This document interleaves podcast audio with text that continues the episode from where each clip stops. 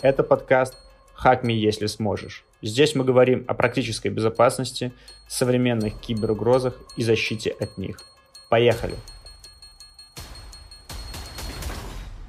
Хочется поговорить сегодня о Threat Intelligence, что это такое, как его собирают, откуда он появляется, какой он бывает, а самое главное, как его применять. Потому что на самом деле о нем говорят все, все больше и больше появляется поставщиков Threat Intelligence, все больше и больше он начинает пользоваться спросом. Многие сталкиваются с трудностями понимания, что это такое, как его правильно применять, как использовать и вообще, когда он нужен и какой он нужен. Поэтому я надеюсь, мы сегодня на все эти вопросы попробуем дать ответы, по крайней мере, своей точки зрения. И позвали представителей разных компаний. Ставлю Кусков Владимир, компания «Лаборатория Касперского». Соответственно, Максим Живнирев, компания «Ростелеком», «Solar», «JSOC». И Сергей Кузнецов, компания «ESET». Меня зовут Нояков Алексей, компания «Positive Technologies». Я надеюсь на честный разговор. Надеюсь, всем будет интересно именно там послушать техническое мнение, поменьше продавать и так далее. Давайте начнем, чтобы выровняться, что такое Threat Intel. Потому что на самом деле многие под этим понимают абсолютно разные вещи. Кто-то говорит, я собрал 5 хэшей, у меня есть свой Threat Intel.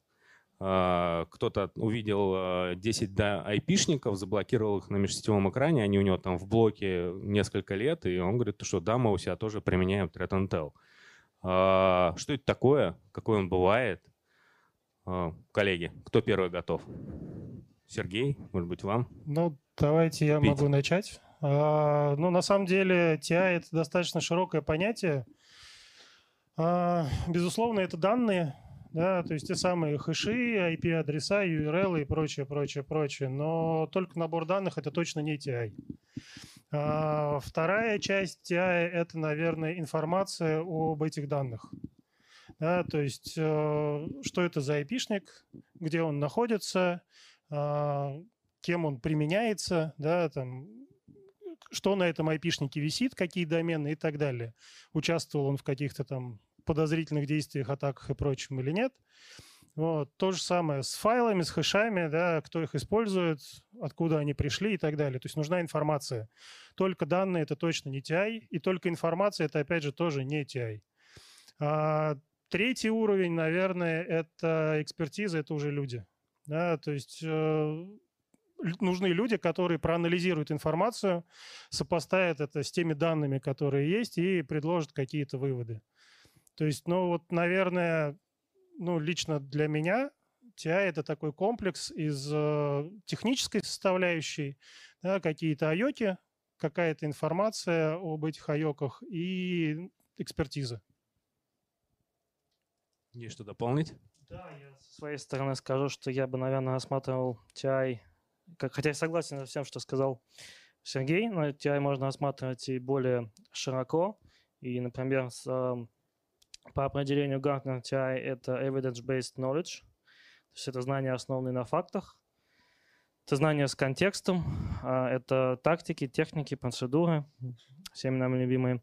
И можно рассматривать TI как три таких больших категории. Это стратегический, тактический и оперативный. В принципе, они, наверное, сами за себя говорят.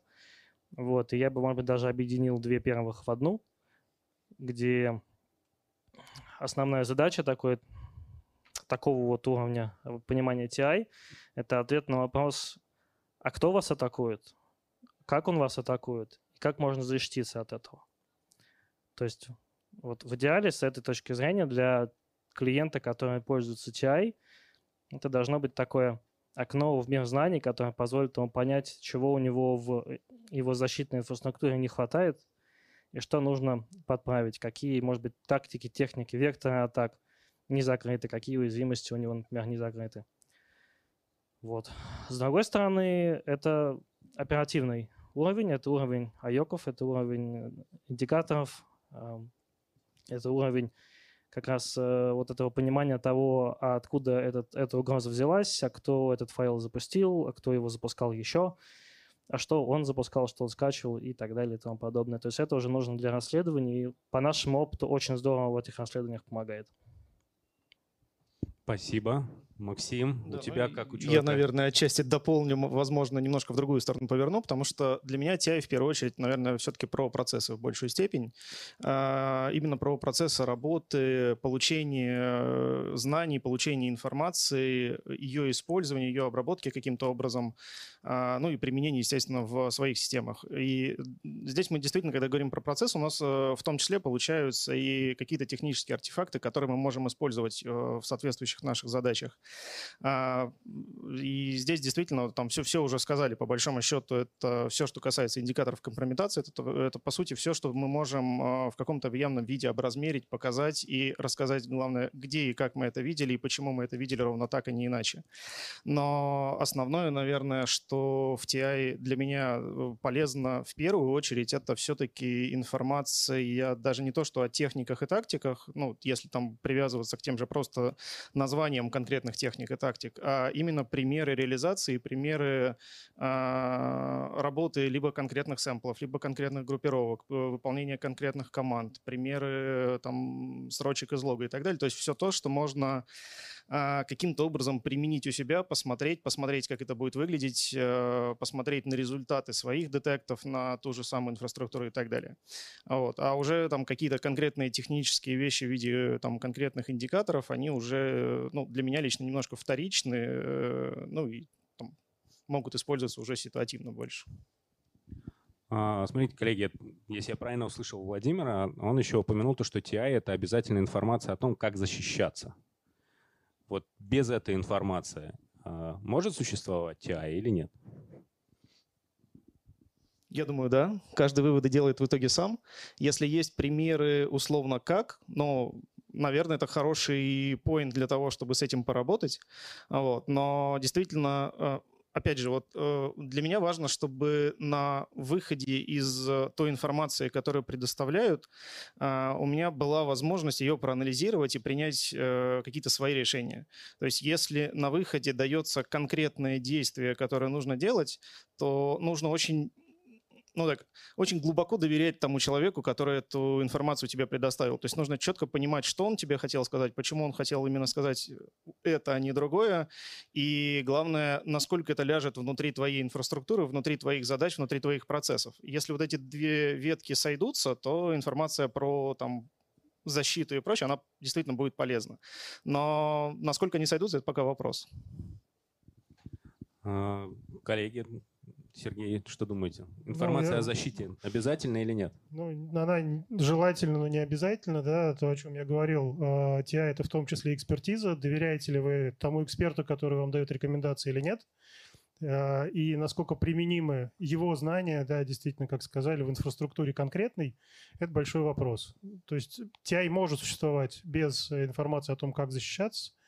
Ну, на мой взгляд, действительно, каждый принимает решение финальное, защищаться ему от этого или нет, приоритизировать ту или иной там, инцидент, ту или иную угрозу или нет. Ну, то есть как бы здесь это возможно, но не обязательно.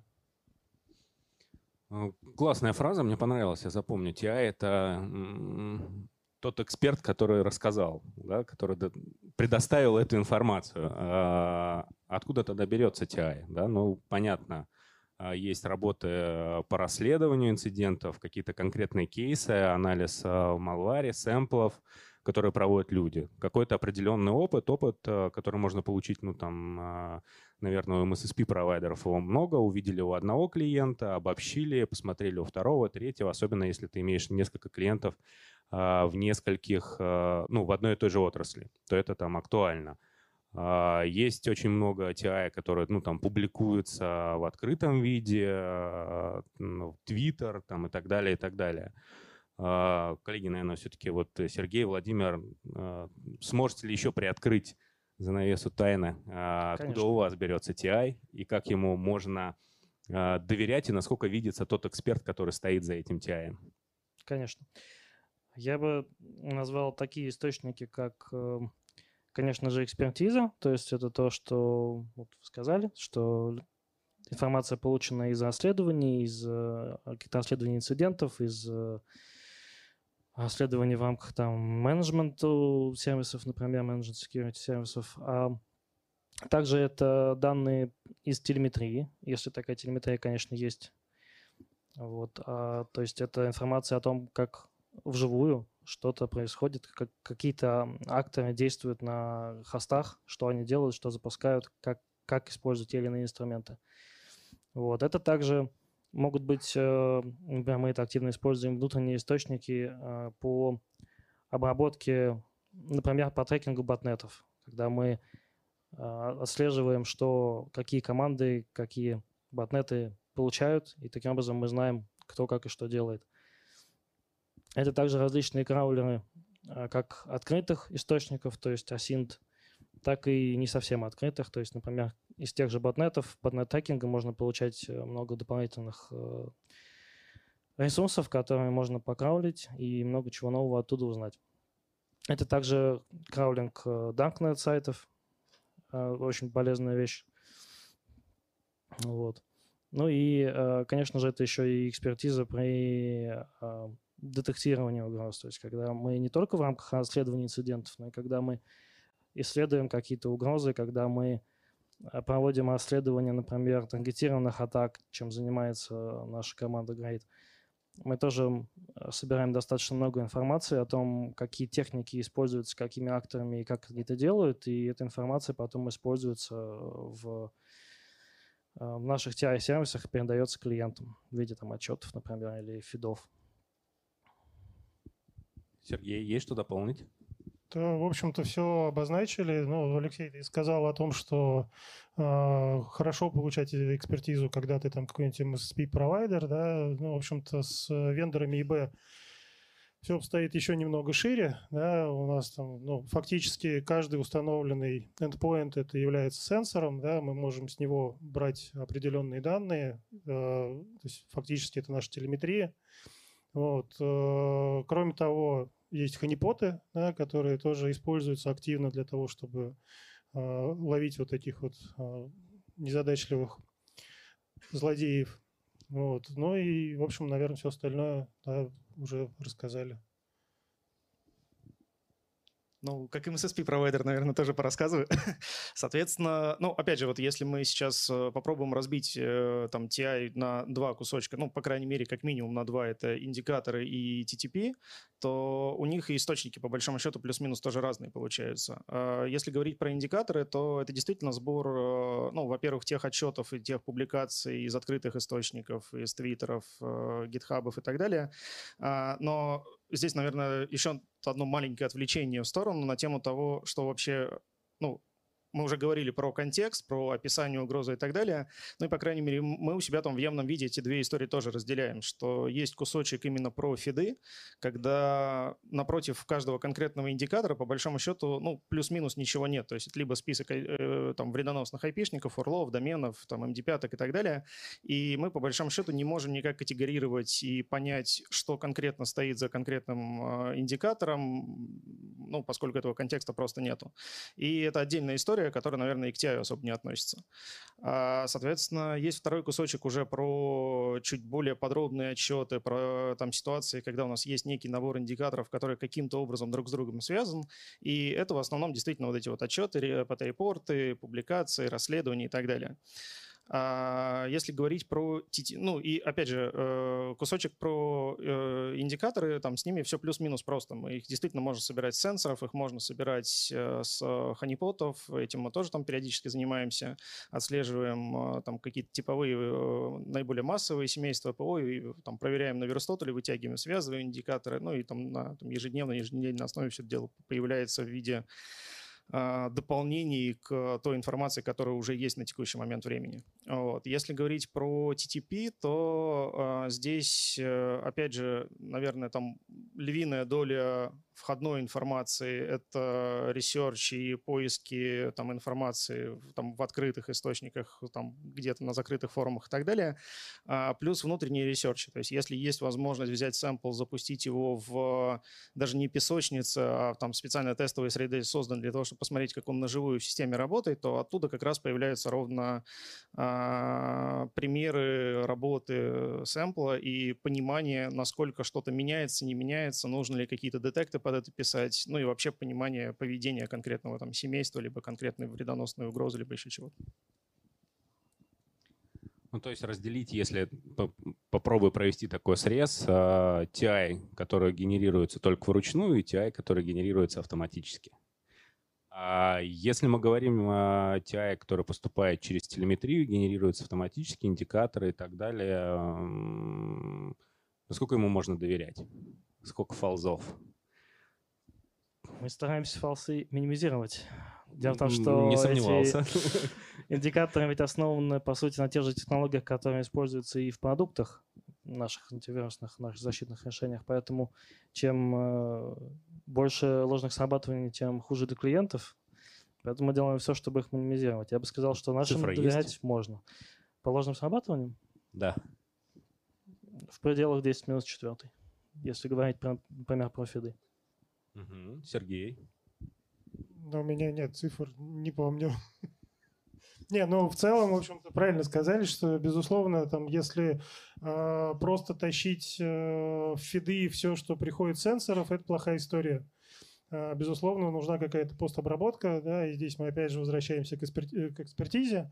Да, это не обязательно, ну точнее, в 99% случаев это не ручной труд конкретного там специалиста, да, просто нужны люди, которые правильно и грамотно напишут обработчик этой информации, чтобы исключить фалсы. Понятно. Максим, вы используете, не знаю, там, сторонние TI-источники? Естественно. И платные, и бесплатные, и всякие разные. Как с фалзами? На самом деле даже проблема не с фалзами, потому что... Ну, про это мы еще, наверное, дальше поговорим, про тему там фильтрации и прочего, но... Проблема даже в том, что все индикаторы, ну, для меня, они вот реально с точки зрения профита вторичные, если там не на следующем уровне, потому что мы сколько смотрели по реальным примерам атак, они очень быстро меняются. Сэмплы могут генериться там буквально на лету, изменить один символ, получим новую MD5. Соответственно, профита и именно положительных срабатываний на самом деле вот среди общего количества всех данных, которые обрабатываются, которые поступают в мониторинг, реальных сработок, реального профита как раз минимальное количество. Понятное дело, что фалзы есть. Ну, если не фильтровать предварительно и не прогонять через вайтлистинги весь поступающий поток и не ранжировать, по крайней мере, по уровню доверия к источнику, но можно реально там работать ровно на обработку алертов от TI-платформы, вот сработки на индикаторы. Дальше есть еще один кусочек, как раз вот почему мы начинали разделять фиды и индикаторы, ровно за счет того, что... Ну, и IOC, да, там индикаторы в явном виде. Ровно за счет того, что в случае с TI-ными отчетами, когда у нас есть какой-то критерий, по которому мы можем объединить несколько индикаторов в какую-то одну сущность, и когда они связаны каким-то одним либо отчетом, либо атакой, либо еще чем-то, то мы можем, ну, мы уже точно знаем, что проверять, помимо сработки на конкретный IP-шник, либо помимо сработки на конкретный файл и так далее, у нас есть контекст, куда еще посмотреть, куда еще поискать, что должно быть на хосте, что должно быть в сети. Если этого нет, то, ну, шансов, наверное, еще меньше, то, что это действительно ровно то, о чем писали те люди, которые давали нам этот отчет. Я бы еще дополнил, что, например, фиды, по крайней мере, мы поставляем с некими рекомендациями о том, как именно их использовать. Потому что, например, не все данные в фидах следует использовать в лоб, просто блокировать. Например, URL-адреса на гейтвеях. И мы сталкивались с проблемами, когда некоторые наши клиенты, вопреки рекомендациям, делали не так, как мы говорили, а просто блокировали все, ну тогда да, тогда начинаются проблемы. Ну, все люди, человеческий фактор никто не отменял. Хорошо, классную тему затронул. То есть, вот если мы говорим про фиды, про индикаторы, То есть поставщик по-хорошему что должен указать? Ну, там рекомендации, как это использовать. Наверное, уровень доверия. Да, мы указываем. Сергей? Актуальность. Актуальность это... Актуальность конкретного IOC, допустим, в фиде, да, то есть там, ну, те же там, ну, OSINT, как минимум, да, когда первый раз был, когда последний, насколько вообще распространен, ну, то есть такую вводные данные по конкретному IOC обязательно нужно. География важна для индикаторов? Естественно, это контекст. Это контекст в чистом виде. Ну, то есть, условно говоря, если конкретный там хэш чаще всего видят где-нибудь в Южной Америке, то вероятность его увидеть где-нибудь у нас в Сибири, ну, гораздо ниже. Да? И при обработке там, тех же алертов ИБшникам, да, он на конкретный хэш, там, ну, на информацию о конкретном хэше обратит там, в последнюю очередь внимание.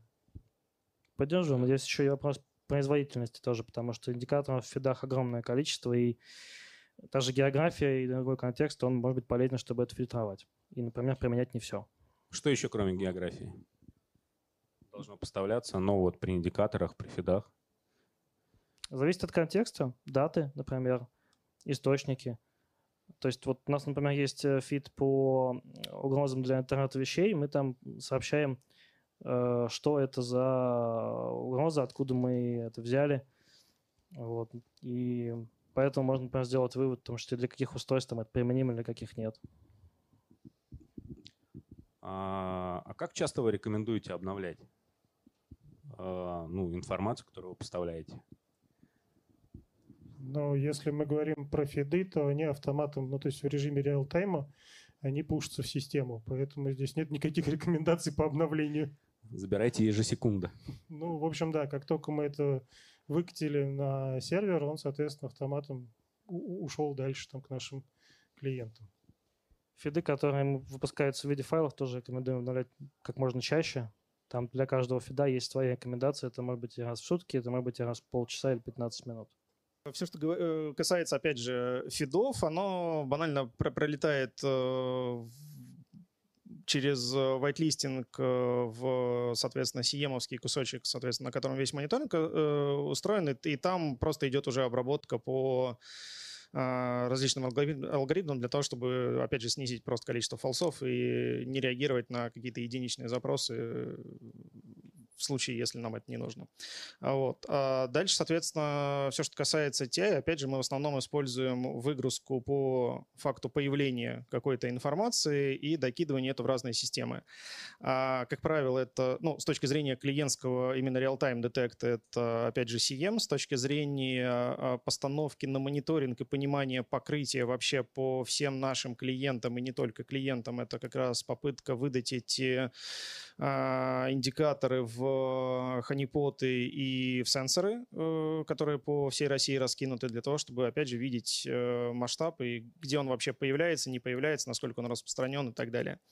Ну и, соответственно, дальше все это падает в некую платформу, которая на периодической основе собирает агрегаты со всех CM-систем, со всех заказчиков, где можно просто ретроспективно за любой период времени поискать и понять, как, вообще говоря, это работает. Отвечая на вопрос вот с точки зрения, какой из методов и можно ли вообще говоря к поставщику TI обращаться на потоке, вот такого мы на практике, по-моему, даже ни одного из вендоров не видели. Ситуация, когда нужно на потоке там, в 20-30 тысяч событий в секунду чуть ли не за каждым индикатором лазить вовне, она... Ну, она тяжелая. И ровно поэтому у нас в том числе и получается с точки зрения ретроспективного поиска отдельная система, которая просто позволяет по агрегатам быстро поискать вхождение, ну, и наличие тех или иных индикаторов за там, просто период времени. Если есть примеры, как это на потоке работает с запросом, особенно во внешний мир, ну, рад услышать. У нас есть два вендора. Ну, сценарии, когда API используется на потоке, они бывают, но они достаточно редкие и такие кастомные скорее, потому что это большая нагрузка как на нас, на провайдера, который будет аффектить потенциально других пользователей, так и на сеть самого клиента, если он будет в таком большом каком-то объеме постоянно делать запросы в какой-то облачный сервис. Но представьте, если у вас 20-30 тысяч хэшей в секунду, вот как сказали, значит, у вас будет такое количество запросов в секунду. Трафик будет кушаться очень быстро. Вот. Фиды, они для того ведь и нужны офлайн, чтобы их можно было применять массово для потока. В том числе там, где нет интернета, например. Вот. А сценарии API, они для обогащения, они могут применяться на потоке, но поток там, как правило, в разы меньше. Например, это... Мы, например, используем такое, мы используем тот же самый API, который даем клиентам, только с другой его стороны, мы используем для обогащения событий в телеметрии в нашем Managed Detection Response сервисе. Но поток там, конечно, гораздо меньше, чем, может быть, на фидах. Ну, действительно, такие сервисы есть, да, то есть через API-шку обратиться к провайдеру TI, но это действительно точно не в реал-тайме потоковая история, потому что действительно сеть просто ляжет. В основном такие запросы к нам приходят от заказчиков, которые пока не готовы разбираться с фидами, пока в силу каких-то причин. Ну, не знаю, им, допустим, ну, условно, они не знают, что с этим делать дальше. Да, то есть они говорят, нам пока достаточно следующего. Вот мы у себя что-то нашли, мы хотим это куда-то отправить и получить там, ну, какой-то отчет. Погуглить. Ну, фактически, да. Погуглить, вот вы нам расскажите, там, условно, вот мы нашли у себя файлик, ну, там, никем не детектится, VirusTotal про него ничего не знает, но он какой-то нам подозрительный, расскажите нам про него что-нибудь. Странно, если они спросили у VirusTotal, там пару дней надо подождать, да и все, по-моему, и вся информация появится. А что должно быть у заказчика для того, чтобы фиды начать действительно полноценно использовать на своей стороне? То есть минимальный набор, какой уровень зрелости вообще необходимо обеспечить в своей инфраструктуре для того, чтобы фиды приносили пользу? Максим? Ну да, давай я начну. Понимать, зачем. И главное, даже не то, что зачем, а как с этим работать дальше будет заказчик. Потому что было, ну, и есть много историй, когда есть возможность, например, получать сетевые индикаторы, но при этом покрытие армов для того, чтобы вытащить оттуда какую-то информацию как раз контекстную, нету. И заказчик не понимает, как дойти до арма, как включить на нем аудит, как забрать с него логи, каким образом связать запуски процесса с сетевым коннектом и как вообще понять, а что там за угроза. И есть ли она там, исходя из тех индикаторов, которые предоставили. А бывают ситуации, когда мы получаем там какой-то фид в виде там набора индикаторов, и там есть условно MD5, но наши средства защиты просто не выдают этот индикатор именно в таком формате, а там только там, SHA-256 логируется. И здесь история про то, что нужно действительно понимать, во-первых, какие средства, ну даже не то, что средства защиты, а вообще системы есть внутри для того, чтобы с этими индикаторами поработать каким-то образом, и какой процесс внутри выстроен для того, чтобы довести, ну, либо каждую сработку, либо какие-то агрегаты, либо какой-то кусок на там критичной инфраструктуре, либо на определенных сервисах до итогового расследования. Это в том числе там нужно будет для того, чтобы дальше понимать полезность и, возможно, каким-то образом приоритизировать, ранжировать поставщиков, проверять новых, подключать их и так далее. Ну и, соответственно, в том числе это даст небольшой такой толчок в сторону возможности таких быстрых расследований в случае, если что-то залетит и нужно будет посмотреть по инфраструктуре. Твоя оценка по, не знаю, России, как много людей, компаний, вернее, созрели для использования фидов у себя? Да, созрели-то многие, на самом деле. То есть использовать их не проблема. Проблема дальше что-то с этим делать полезное. Ну, то есть оно есть и есть. И на самом деле, опять же, когда мы говорим про индикаторы, важно то, что... Ну, тот пример, который я приводил с уровнем профита, который дает количество индикаторов, загруженных в систему. То есть у нас, условно, там по парочку десятков тысяч там, хэшей и прочего, из них срабатывает 2 в год. Ну, окей, ладно.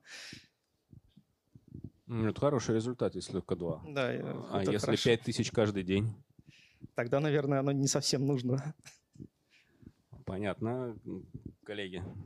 Я могу дополнить, да, наверное, что применение фидов... Вообще, оно не вчера началось, это достаточно старая история. То есть применение фидов, оно началось давно, и как бы одно из первых таких применений и до сих пор сохраняющееся — это блокировка на периметре айпишников, хэшей, урлов. Тут все примитивно, в общем-то, наверное, даже рассказывать не о чем, просто есть декатор, он блокируется. Другая история, когда фиды применяются более интеллектуально для обогащение данных по каким-то инцидентам, то есть это интеграция с SIEM-системами через специальные коннекторы или напрямую, если позволяет. Вот. И там уже как бы сценарий использования, он зависит от мачурности организации, того, кто в этот SIEM смотрит и как он с этим работает. Сергей? Ну, здесь правильно абсолютно сказали коллеги. Наверное, первое, что должно быть в организации, это понимание, что с этим делать дальше. То есть фид они получили, они молодцы. Они себе поставили галочку, у нас есть TI, мы крутые. Что с ним делать дальше, далеко не всегда и не все знают. У нас были примеры, когда компания говорит, мы хотим себе TI, мы хотим себе фиды, но не знаем зачем. Что с этим делать?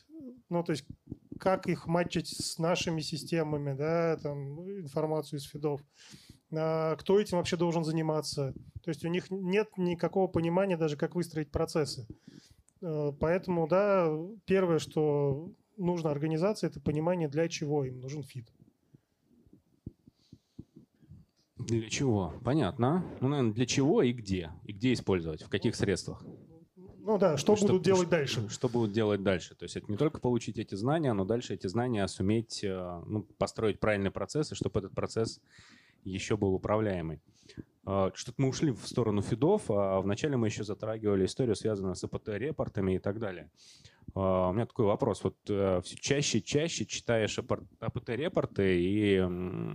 Ой, там из последних громких, Максим, не могу не вспомнить. Там, сколько-то лет тому назад было обнаружено. Насколько ценен такой АПТ-репорт и вообще как долго...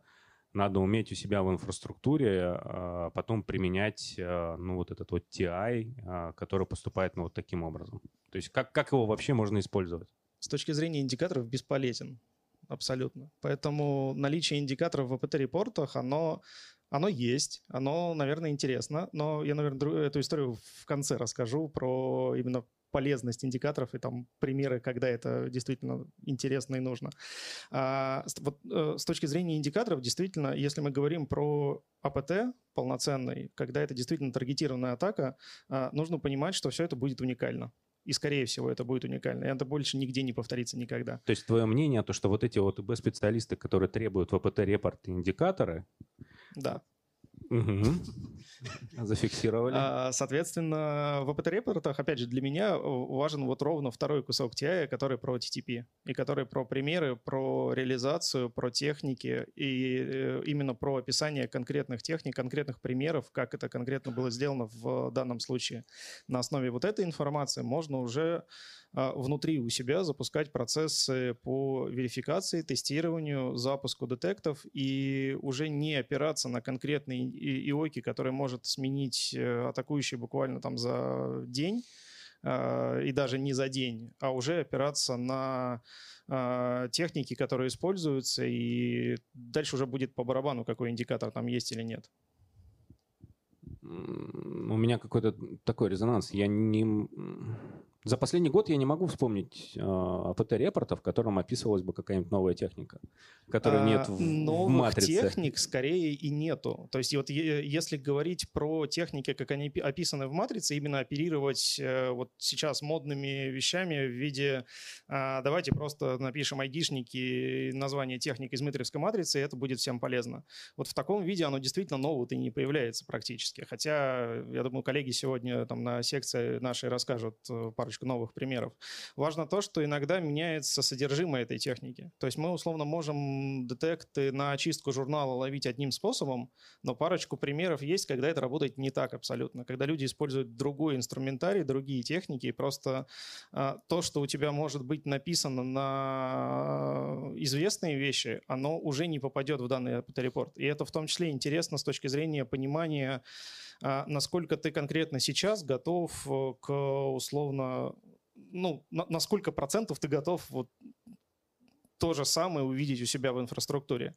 С учетом того, что техника может отличаться, несмотря на то, что это та же самая техника, по большому счету. Ну, наверное, метод ее реализации. Ну, да.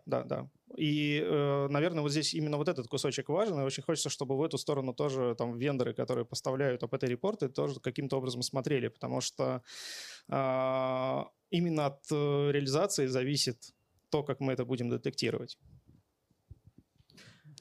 Есть мне что сказать, да. Я, на самом деле, я же со стороны как бы, провайдера этих услуг, провайдера айпотов. У меня свой взгляд, но я спрашивал, как наши пользователи видят эти айпоты, как они их используют. И большинство ответов примерно было такими. Люди смотрят на то, какие техники действительно там используются. Они собирают некую статистику. Она, в принципе, предоставляется, но кто-то собирает свою из релевантных для них репортов. Какие техники там наиболее часто используются, какие векторы атак используются, какие векторы атак, там, например, применимы для них, если это там определенный сектор, который раз за разом атакует примерно одинаково. И если клиент из того же сектора, ну, для него логично тогда посмотреть на эти векторы атак и посмотреть, а закрываются ли они в его системой защиты, то есть его комплексом защитных решений, что у него есть. Вот. Не совсем соглашусь по поводу индикаторов. С одной стороны, да, если это какая-то там прям такая advanced-таргетированная атака, которая использует совершенно уникальные инструменты, да, но они сейчас не часто такие. Часто используются одни и те же инструменты, в том числе и у АПТ-акторов используются одни и те же инструменты, в том числе и открытые инструменты, типа той же Лазаньи, например. И файлы используются будут прям бинарно одни и те же год за годом. То есть вот такие индикаторы имеет смысл использовать и ловить. Да, но только то, что известное, легитимное, повторяющееся... То есть если мы говорим про прям легитимные инструменты и техники, типа того же там в MIG-EXE, например, то понятное дело, что в индикатор мы его все равно не добавим. Нет, не в MIG. Без контекста. Если мы говорим про известные утилиты, я все-таки очень надеюсь, что известные утилиты ловятся нормальными известными антивирусами. И... Ну, это должно быть так. А тут уже вопрос, есть ли известный антивирус. Да, ну... Если у нас нет покрытия антивирусом там нужны проценты хостов в компании, то, наверное, индикаторы мы оттуда тоже будем с таким же трудом вытягивать, если вообще будем вытягивать. Интересная компания, в которой нет антивирусов, но есть TI. Да, это прикольно, наверное. Есть компании, которые в силу, например, регуляторных каких-то ограничений в регионе вынуждены использовать разные поставщики решения для разных систем. Например, endpoint у них от одной компании, а там TI, например, от другой. И они, например, не уверены в качестве, так сказать, endpoint решения на данный момент, то, что он защитит от этих угроз, они все равно используют эти индикаторы. И есть еще такой момент, что эти индикаторы могут попадать в отчеты национальных сертов и быть обязательными для применения. Обязательность, безусловно. Да, тут от этого никуда и не деться. То же самое, когда с Финтсерта приходят либо с НКТСКИ, но тут как-то вариантов уже ни у кого нет. Да, это регуляторные требования. Такая мысль интересная проскочила. Правильно ли я понимаю, Владимир, что не надо брать фиды от того вендора, чей антивирус у вас стоит? Почему? Нет, я не это сказал. Я сказал, что есть определенные законодательные решения в определенных странах, которые предписывают так делать, что использовать одни решения от одного вендора, другие от другого. А еще у меня, наверное, вопрос встречный. Фиды, которые загружены условно в сам антивирусный движок и которые поставляются вендором, это разные вещи? Разные, потому что фиды шире. Потому что движок, он должен детектировать, и он как бы бинарный, либо это угроза, либо нет. Ну, если упростить. Тогда как фиды могут содержать информационные данные. То есть это, может быть, не обязательно какой-то индикатор, который нужно, безусловно, заблокировать. Это просто, может быть, какой-то контекст. Например, вот этот сайт, он когда-то был подломан. И там сидел командник АПТ. Но при этом сайт уже почистили, и блокировать его не надо. Тем не менее, вот на тот момент, когда этот индикатор пришел, он еще был, например, маловарный. Сергей, можно классный вопрос от Максима поступил. 5 секунд назад про АПТ. Не так давно слушал одну замечательную дискуссию. Там люди пытались выяснить, что же такое АПТ, что такое таргетированная атака. Это надолго. Да, любая успешная, таргетированная и целевая. Да, вот. И там была совершенно гениальная фраза сказана, что любая успешная атака автоматически становится АПТ и таргетированной. Вот. Поэтому, что касаемо чтения репортов про АПТ-атаки, это, безусловно, полезное чтение. И в основном все-таки люди оттуда выносят именно не хэши, да, не айоки, а все-таки именно техники, которые применяются конкретными там злодеями на конкретных отраслях. Очередной раз открыли письмо, да. Да, вот. Значит, что касаемо фидов от того же поставщика и та же информация содержится в антивирусе или нет, в общем-то, Владимир уже ответил, что действительно фид — это гораздо больше информации. То есть это не только IOC, но и еще много-много всего, что с этим IOC-ом связано, да, то есть там информация о том, откуда он появился, кто, в общем-то, его изобрел, кто его использовал, когда его последний раз видели и так далее и тому подобное. То есть там именно самая фамилия эксперта, который его придумал. В общем, да.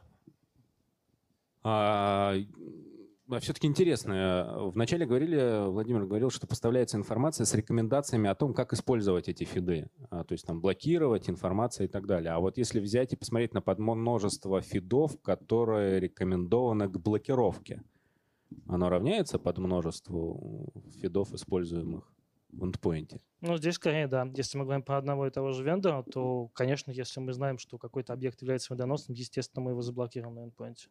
Если это применимо к эндпоинту, конечно. Максим, несколько раз, когда рассказывал о процессе работы с фидами, упоминал такую страшную фразу «белый список». Был такой.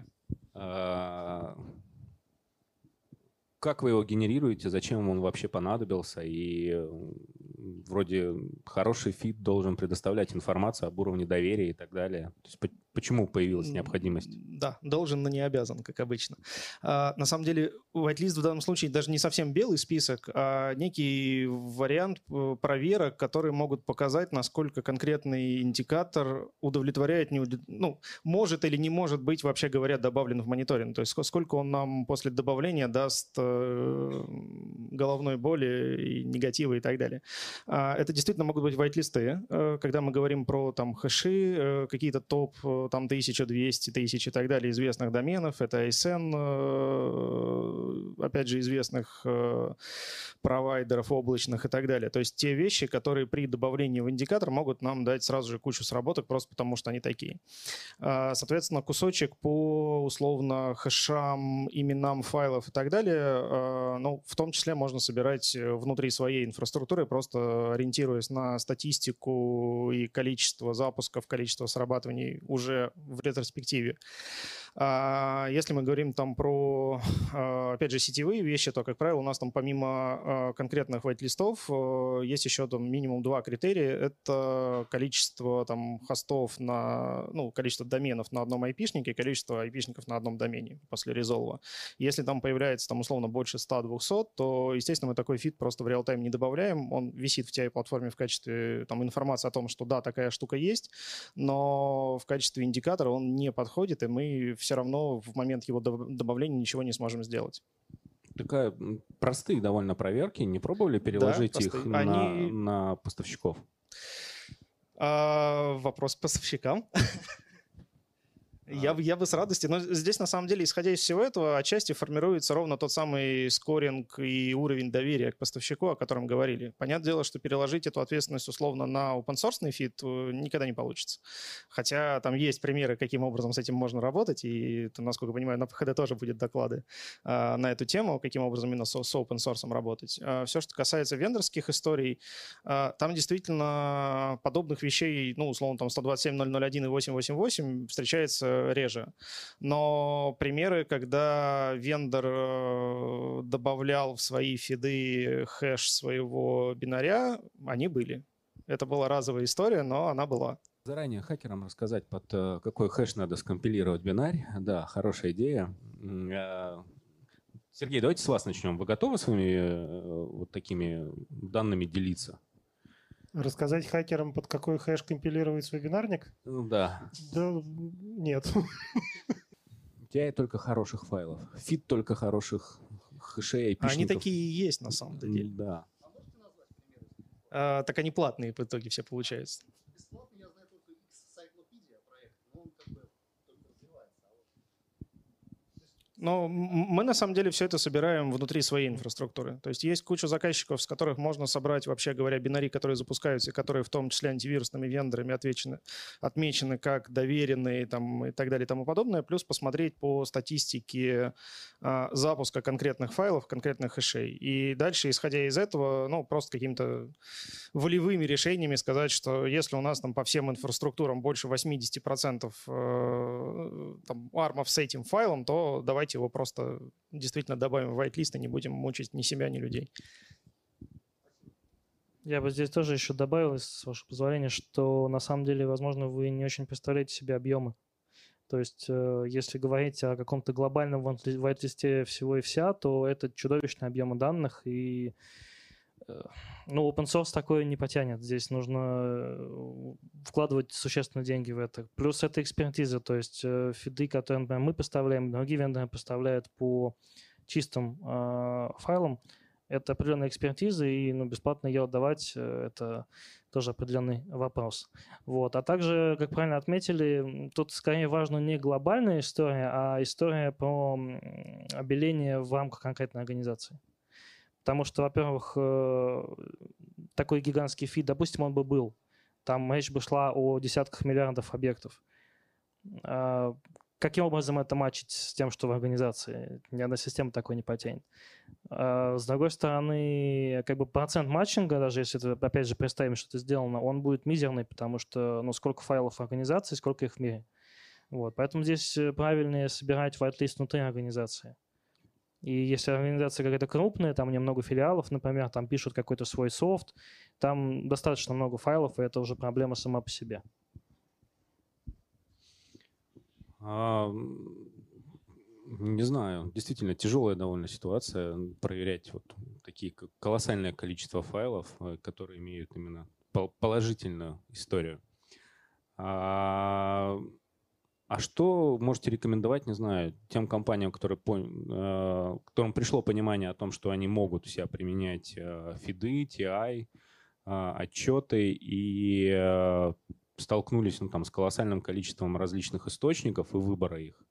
Давайте, там, не знаю, каждый по топ-2, топ-3 совета, на что обратить внимание при выборе, грубо говоря, там, фидов. Репутация вендора, сторонние оценки. Оценки, например, по внешним тестированиям. Потому что если мы говорим фиды, то определенная корреляция с результатами тестирования продуктов, она есть. Сергей? Ну, мне кажется, в любом случае фиды надо тестировать, то есть смотреть, ну, брать на тест, да, те же фиды и смотреть, в общем-то... Сколько надо тестировать, чтобы понять? Ну, здесь очень сложно сказать однозначно, сколько по времени надо тестировать, но, наверное, от 3 месяцев до полугода, наверное, это более чем достаточно, чтобы протестировать и понять, действительно ли поставляются фиды, которые релевантны для конкретной организации. Потому что фидов может быть много, и там даже может быть, ну, условно, не быть каких-то там false positive, вот, но, тем не менее, может быть просто нерелевантные данные. То есть, ну, условно говоря, не знаю, там поставщик с хорошей репутацией, с отличными результатами тестов, но, опять же, он там, с малым присутствием в регионе. Поэтому информацию по конкретному региону у него просто нет. А может, организацию не атакуют? И у этих фидов не было шансов? Все может быть, конечно. Но если то компания во время тестирования что тестировать? False, понятная история. А еще что-нибудь или нет? Ну, на самом деле...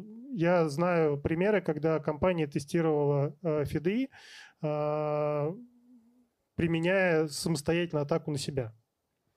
Ну, то есть фактически там ИБшники сами писали какие-то там вредоносы, да, там сами атаковали свою же компанию и оценивали, когда это появляется в фидах.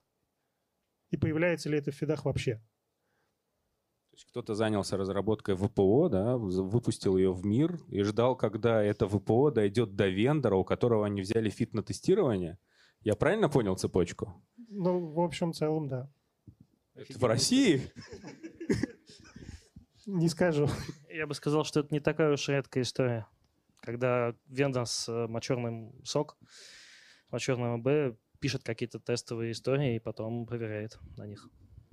Ну, то есть они ждут, когда это появится у вендора, у которого они взяли фид. Ну, наверное, в том числе и это. Максим. Сильно.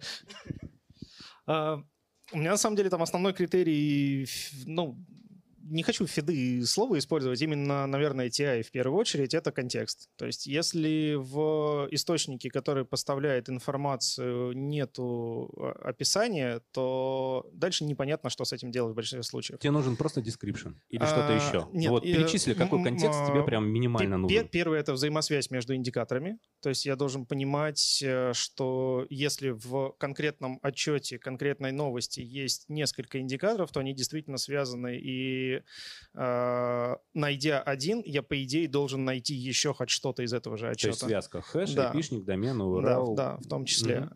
И второе, наверное, это все-таки действительно описание примеров, техник, тактик, вот то, о чем мы все говорили. То есть это может быть в одном отчете, если мы говорим именно про TI и про какие-то расследования и прочее. Если мы говорим про фиды, понятное дело, что там этого не будет, но в данном случае важен хотя бы связь, опять же, сетевых индикаторов либо с конкретным ВПО, если это есть по классификации вендора, если это вендорский фид, для того, чтобы можно было хотя бы понять, что конкретно искать и с чем конкретно мы столкнемся в момент, когда у нас конкретный индикатор сработает. В плане тестирования мы там разные варианты пробовали, начиная с банальной действительно загрузки фида в таком silent режиме на всех заказчиках, когда он не генерит сработки в явном виде в там, линию заказчика и так далее, просто заполняет статистику, и дальше можно будет просто посмотреть, а что вообще говоря срабатывало, как посмотреть, поиграться. И вот на таком уровне действительно быстренько выявляются ситуации, когда, ну, условно, от вендора могут приходить, ну, такие неправильные фиды, скажем так. Условно, есть несколько индикаторов в одной сущности, ну, условно, там домен, айпишник и хэш. И при этом не очень понятно, кто из них основной индикатор, кто отрезолвлен из, соответственно, первичного. И вот такие ситуации у нас действительно появлялись, и они достаточно быстро выявляются вот на попытке просто потестировать, посмотреть. Сколько нам тестировать по времени? Ну, нам, как правило, вот тестовых периодов на месяц-два хватало. То есть если за это время мы действительно сразу получаем вал сработок, но что-то с этим уже придется делать. Если не получаем и все хорошо, ну, там можно, там, если платное, уже там, подумать насчет того, насколько это дальше может быть полезным. Вот. Ожидания все-таки какие? Понятно. То есть вот во время тестирования проверили на фалзы. А еще, что ожидать вот от TI? Ничего. А ответы на вопрос... Кто вас атакует? Кто вас может атаковать? Как? То есть, если вы тестируете TI, тестирование — это очень важно, действительно. Если мы говорим про TI в целом, без него никак. Если вы смотрите решение вендора, и оно вам дает ответ на эти вопросы, это хорошо. Если не дает, тогда, возможно, вам либо нужно что-то иное, и вендор вам это дает, либо нет, нужен другой вендор. Ну, то есть я открываю security list, выбираю там APT-репорт, отрасль и читаю, кто меня атакует. Security list — это не TI-портал. Есть отдельный у нас портал, там есть отдельный репорт, они доступны по подписке. Ну, идея такая. То есть то же самое регуляторы сообщают, Fintsert регулярно сообщает, кто атакует отрасль. Нет, не только это. Смотрите, есть же еще такие сервисы, как Digital Threat Intelligence, когда мы мониторим разные источники, все наши сенсоры и какие-то внешние источники, OSINT источники. Если мы видим, что под нашего клиента готовится какая-то атака, либо она уже случилась, там какие-то данные утекли или что-то такое, или фишинг, например, обнаружен под его домены, мы об этом сообщаем клиенту. Его нотифицируем, говорим, вот, смотрите, мы нашли такое-то, такое-то, такое-то. Соответственно, при тестировании можно обращать внимание на это. То есть если вы пилотируете такой сервис, и вы видите, что вам дают такую информацию, ну, это, наверное, очевидно, профит, что вы как бы видите, как вас атакуют, что у вас происходит. Сергей. Ну, Владимир правильно затронул тему, что TI это далеко не только фиды, а что это в том числе и, там, может быть, какое-нибудь раннее оповещение, да, там, о готовящейся атаке, о фишинге и тому подобное. Да, то есть, ну, то, что называется стратегический TI. Ну, отчасти, да. Вот, стратегический TI тоже туда можно отнести. Вот, ну, то есть, условно говоря, там, не знаю, уже ИБ-вендор, да, на своей стороне отслеживает какую-то активность злоумышленников в отношении конкретной компании. Да, и там смотрят, чтобы не было, там, не знаю, поддельных соцсетей, чтобы не генерились похожие сертификаты, чтобы не выпускались там в всякие App Store, Google Play, а-ля там банковские приложения того же банка, да, вот такие вот вещи. И, соответственно, своевременно об этом информируют, ну, уже с какими-то рекомендациями тогда. Самый яркий пример, когда TI прям помог реально организации в выявлении чего-то опасного, вредоносного. У нас был такой пример, прям вспомнился мне недавно. У нас сейчас в мире угроза шифровальщиков, она, наверное, одна из самых насущных, прямо как раз из этой области. Обнаружили очередной сампл очередного шифровальщика. Такое часто случается. Но в этот раз в нем было зашито имя компании, крупной компании. И, как по нашим данным, никакой атаки еще не было. Мы связались с этой компанией, мы рассказали о том, что за группировка, что этот сампл сотворила, как она действует, как от нее защититься. Вот, и по нашим данным атака не случилась. Бывает такое, что малварщики тестируют свои самплы перед тем, как их выпустить, так сказать, в мир, и они попадают к вендорам, к нам в том числе. На VirusTotal загружают, да? И такое бывает. Бывает, тестируют с продуктом. Максим, пример от вас из жизни, когда вот именно смогли обнаружить что-то плохое только благодаря TI. Наверное, будет пример не про это. Я еще немного вернусь как раз вот в... что для меня именно TI в качестве, там, даже не то что системы, а знаний, наверное, в первую очередь. И здесь уже прозвучало слово Google, и вот ровно примерно это. То есть возможность посмотреть, а что, вообще говоря, известно по конкретной угрозе, индикатору, технике и так далее. Есть ли что-то, что, условно, там, я еще в данный момент не знаю, в момент расследования, в момент анализа. Ну и, соответственно, история ровно про это, вообще говоря. И это, собственно, тот самый инцидент, о котором недавно Солар рассказывал, и о котором на ПХД тоже через пару часов будет презентация большая. В ситуации, когда действительно идет там серьезная атака, TI помогает понять, насколько ты один в этом мире видишь подобную штуку. И в момент, когда мы там изначально с этим всем сталкивались, TI помогал как раз ответить на вопрос, а есть ли еще что-то такое. Если это что-то известное, это одна история. С этим плюс-минус понятно, как работать, понятно, куда копать, понятно, что искать. Ну, плюс-минус, но, тем не менее, есть ответы на какие-то вопросы. В момент, когда вот запрос в TI дает информацию 0, по конкретным хэшам, по конкретным айпишникам, по конкретным техникам и так далее, уже немножко мобилизует на другой уровень работы, на другой уровень там противодействия, задач и так далее. Вот, наверное, это там для меня, по крайней мере, самая явная действительно польза от TI, хоть она и немножко обратная по отношению к профиту. Ну, то есть это на ответ, это массовое, либо что-то уникальное, да-да-да, новое? Да. А как часто, когда ты видишь что-то новое, ты переспрашиваешь у TI? почти всегда. Ну, то есть каждый час? Нет. Каждые 30 минут? Нет, не каждый час. Опять же, мы получаем много тех самых там АПТ-репортов и прочей информации из внешнего мира.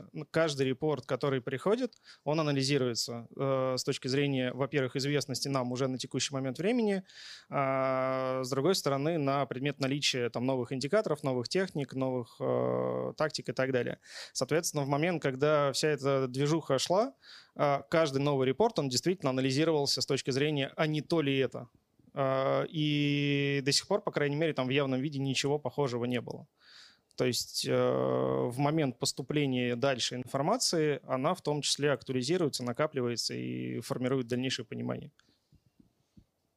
Сергей, пример от вас. Ну, я здесь, наверное, больше с Максимом соглашусь. TI – это не только возможность там что-то обнаружить, да, но и понять, что с этим делать дальше. Да, то есть спросить, а есть ли вообще что-то похожее, найти какой-то там АПТ-репорт, допустим. Вот, то есть ну, фактически получить некую экспертизу, да, извне, потому что… ну, довольно страшно остаться с этой штукой один на один и не понимать, что с этим делать. То есть вот сейчас прям компанию атакуют, да, и что с этим делать, не очень понятно.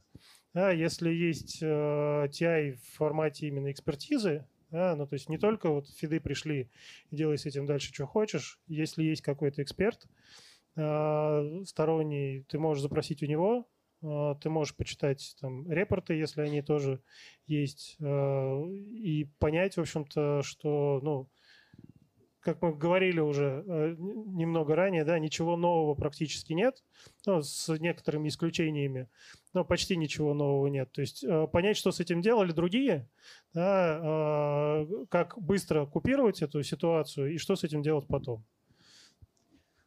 Крутится на языке вопрос такой, как быстро в фидах появляется хэш, что-нибудь типа Wannacry и так далее, как только он появляется. Вот. Но я думаю, никто не вспомнит. Хэш Wannacry у нас в базе появился до того, как он оказался in the wild. К нам даже обращались компетентные органы с вопросом, а не мы ли это написали. Почему у нас по телеметрии Wannacry числится, что мы его первый раз увидели еще до того, как пошли атаки? Я присоединюсь. Мы были одним из немногих вендоров, которые детектировали Wannacry с самого начала, проактивно. Ну, проактивно, но не по хэшам. Ну, то есть не по фиду. Ну, в том числе. Чудесная история с шифровальщиками есть, когда прилетают индикаторы. Если нет автоматической реакции на подобную штуку, времени на то, чтобы проанализировать индикатор, соответственно, достучаться до хоста, понять, что происходит, проходит больше, чем шифровальщику нужно на то, чтобы хост зашифровать. То есть, по большому счету, хорошо, что мы это увидим, но есть вероятность, что от пользователя эту информацию мы получим быстрее. То же самое с попыткой детекта всего этого дела на там, хосте по какой-то статистике из разряда, если у нас переименовалось больше X файлов за какой-то промежуток времени, опять же, в момент, пока сгенерится алерт, пока он обработается, пока он вернется пользователю, очень часто мы получаем от пользователя фидбэк быстрее в данном случае. У него перестает что-то работать. Да-да-да, у него просто перестает что-то работать, появляется чудесная картинка и, собственно, и все.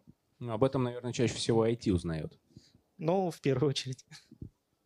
Я бы здесь дополнил, что, по моему глубокому убеждению, шифровальщики, особенно сейчас, когда это human operated, то есть это люди руками заходят в структуру компании, руками как бы захватывают домены, руками раскатывают шифровальщик.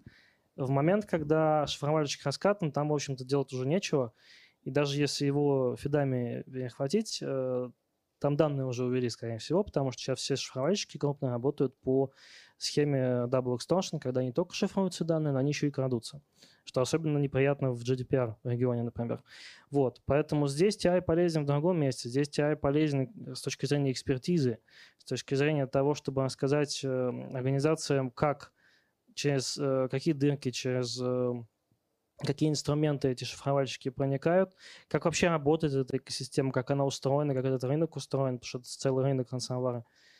вот эта вот вся информация экспертная, она доносится до клиентов TI и призвана как раз помочь им правильно настроить свои системы, обновить уязвимые решения, уязвимые гейтвей, обновить РДП, позакрывать, пароли на них поставить, где нужно открытыми оставить.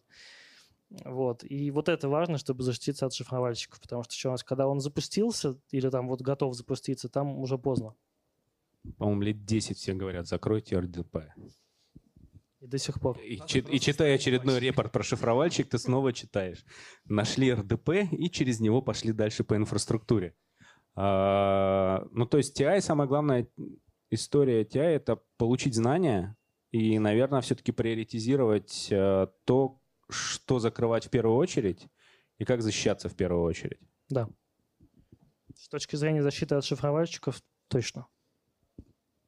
С АПТ? Такая же история. Ну, то есть всегда. Ну да. Вернемся снова к истории, когда необходимо применять TI.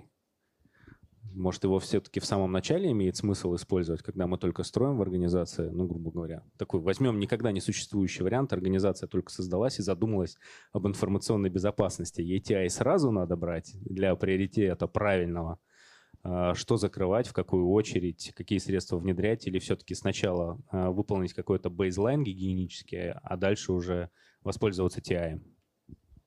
Я бы сказал, что нужно начать с найма компетентного специалиста, а он уже должен знать и бейзлайн, и какой TI использовать, и как. Потому что, ну, если мы просто возьмем организацию, в которой нет никого, нет ИБ, нет СОК, и туда дадим TI, с ним некому будет работать. Сергей? Ну, безусловно, надо начинать с найма специалистов.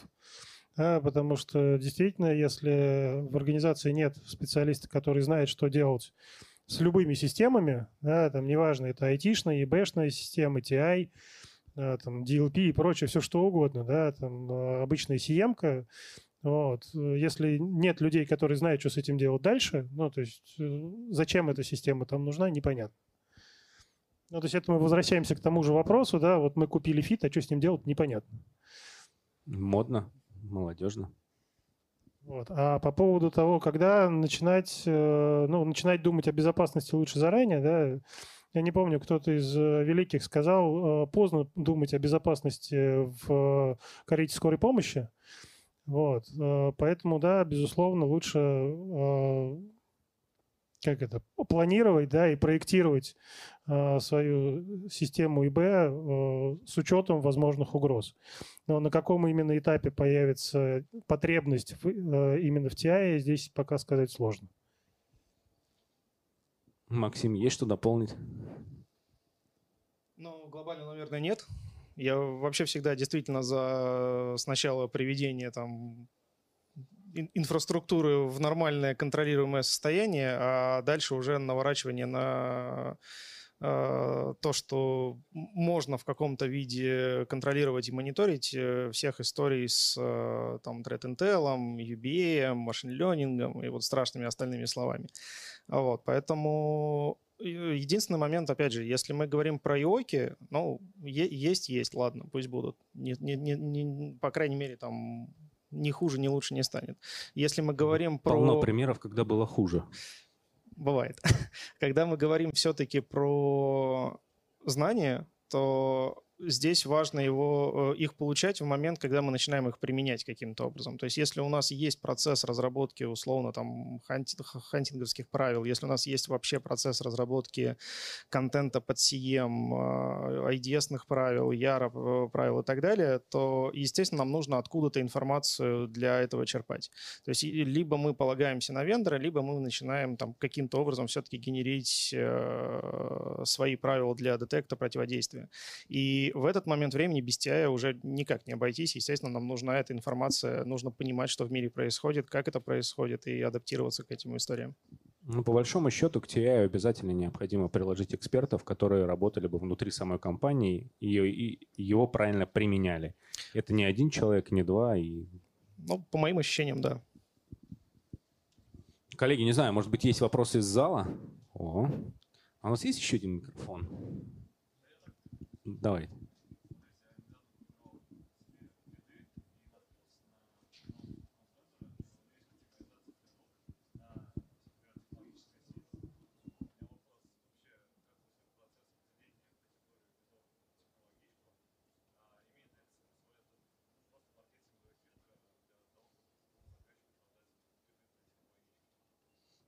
У кого первого спросим, у вендоров или...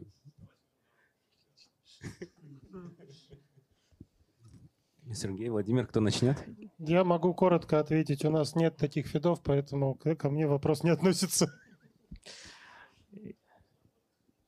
Я уточню вопрос. Под технологической имеется в виду ICS, то есть OT-сеть, СУТП. Ну, это не чисто маркетинг, нет, это вполне себе фид, может быть, по угрозам, которые актуальны для таких сетей.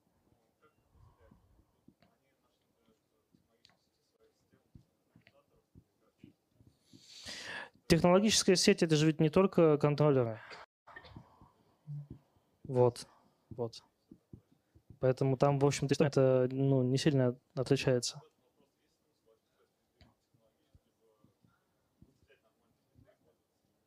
Есть, потому что специфика там все же есть. И, например, в эти фиды попадают те угрозы, которые реально наблюдались там. А зачем? Если они там никогда не встретятся, зачем нагружать фиды лишней информацией? Максим?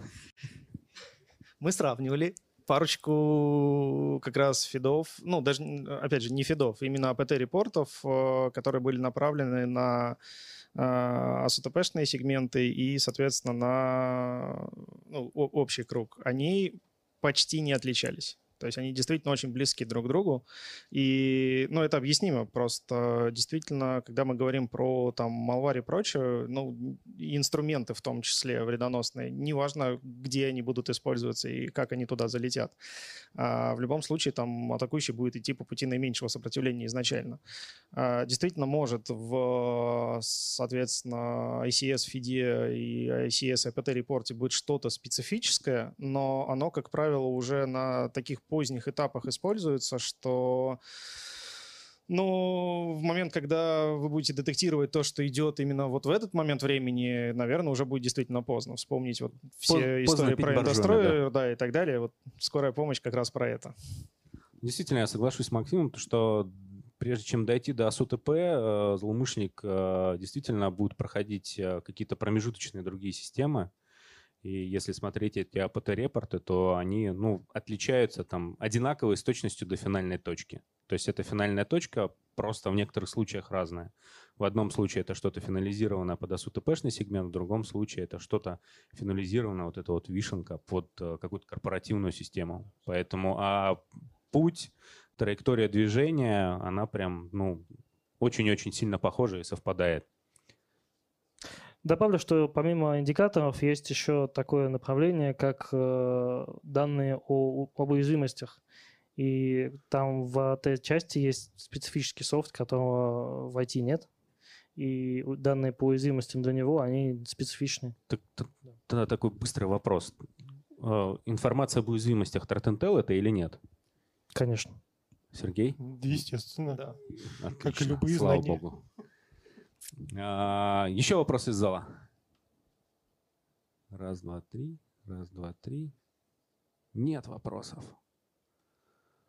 Ну, у нас на самом деле подходит время к концу. Не знаю, может быть, хотите что-то донести особенное, что не удалось нам обсудить, и, может быть, там дать рекомендации, с чего начинать. Стоит начинать, не стоит начинать, вернуться к этому вопросу, хоть мы его и обсуждали, но вот на самом деле.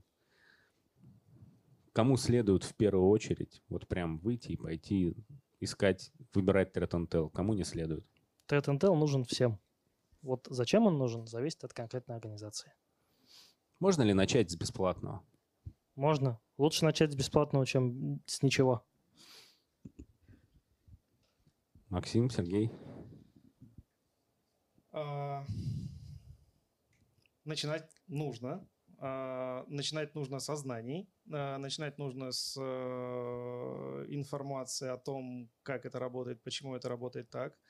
Я все-таки за то, что действительно начинать с выстраивания процесса, анализа, вообще говоря, того, что происходит в мире, что появляется нового, чем оно отличается от предыдущих версий и так далее. Выдергивать оттуда там техники, тактики, описания, примеры и строить на основе этого, по крайней мере, там, свою систему работы с этой информацией в первую очередь и ее применение.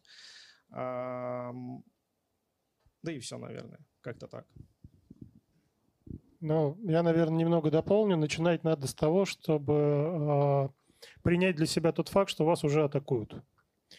После этого, в общем-то, вопрос, нужен тебе или не нужен тебе и в каком виде, для вас уже перестанет быть вопросом. Вы начнете искать способы понять, кто именно вас атакует, как именно вас атакуют и что надо сделать для того, чтобы эта атака не прошла. То есть это может быть, там, не знаю, банально из открытых источников, то есть бесплатные API, да, там, APT-репорты читать. Потом, если надо, брать какие-то фиды, да, матчить с внутренними системами данные из этих фидов. Но начинать надо именно с того, что, ну, с принятия того факта, что вас уже атакуют. Кто-то это очень не понимает? Есть такое ощущение? Ну, наверняка. Ну, то есть я знаю очень много компаний, которые, ну, не компании, компании сложно знать, людей, да, работающих в компаниях, которые, в общем-то, говорят, да кому мы нужны? Ну, то есть им потом начинаешь рассказывать про то, кому они нужны, и они говорят, ну, да ладно. Вот, поэтому, да, действительно очень много людей, которые не понимают того факта, что их компания уже атакуется. Странно. Ну, я бы поспорил бы с тезисом, наверное, то, что есть люди, ну, я думал, таких уже не осталось, которые так не думают. Думал, что все уже смирились с тем, что их атакуют, и, наверное, большинство на самом деле это должно видеть и чувствовать в своей инфраструктуре, то, что их атакуют. Вопрос в том, успешно или неуспешно, он такой еще спорный вопрос.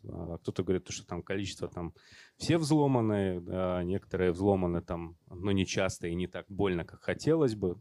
Но вот вопрос атак ставить под сомнение – это прям очень странная позиция. Глядя на статистику заражений ransomware, если посмотреть, это происходит буквально каждый день, какую-нибудь крупную компанию шифруют. И, ну, наверное, понимали, что их могут атаковать, но, видимо, либо это понимание не выразилось в нужные действия, либо его не было. Факт остается фактом, а так до сих пор слишком много. Это говорит о том, что еще многим компаниям есть чего поделать. Спасибо за беседу. Спасибо, что пришли. Спасибо зрителям, которые смотрят нас в онлайне, которые пришли на площадку, задавали вопросы. Ну и дальше, наверное, хочется пожелать, чтобы всем действительно всегда хватало знаний, и все понимали или могли найти источники, где эти знания почерпнуть, спросить мнение экспертов, спросить мнение комьюнити и понять, как им дальше действовать и куда дальше развивать свою систему информационной безопасности, чтобы противодействовать тем злоумышленникам, которые постоянно атакуют всех и всегда. Спасибо. Спасибо, коллеги.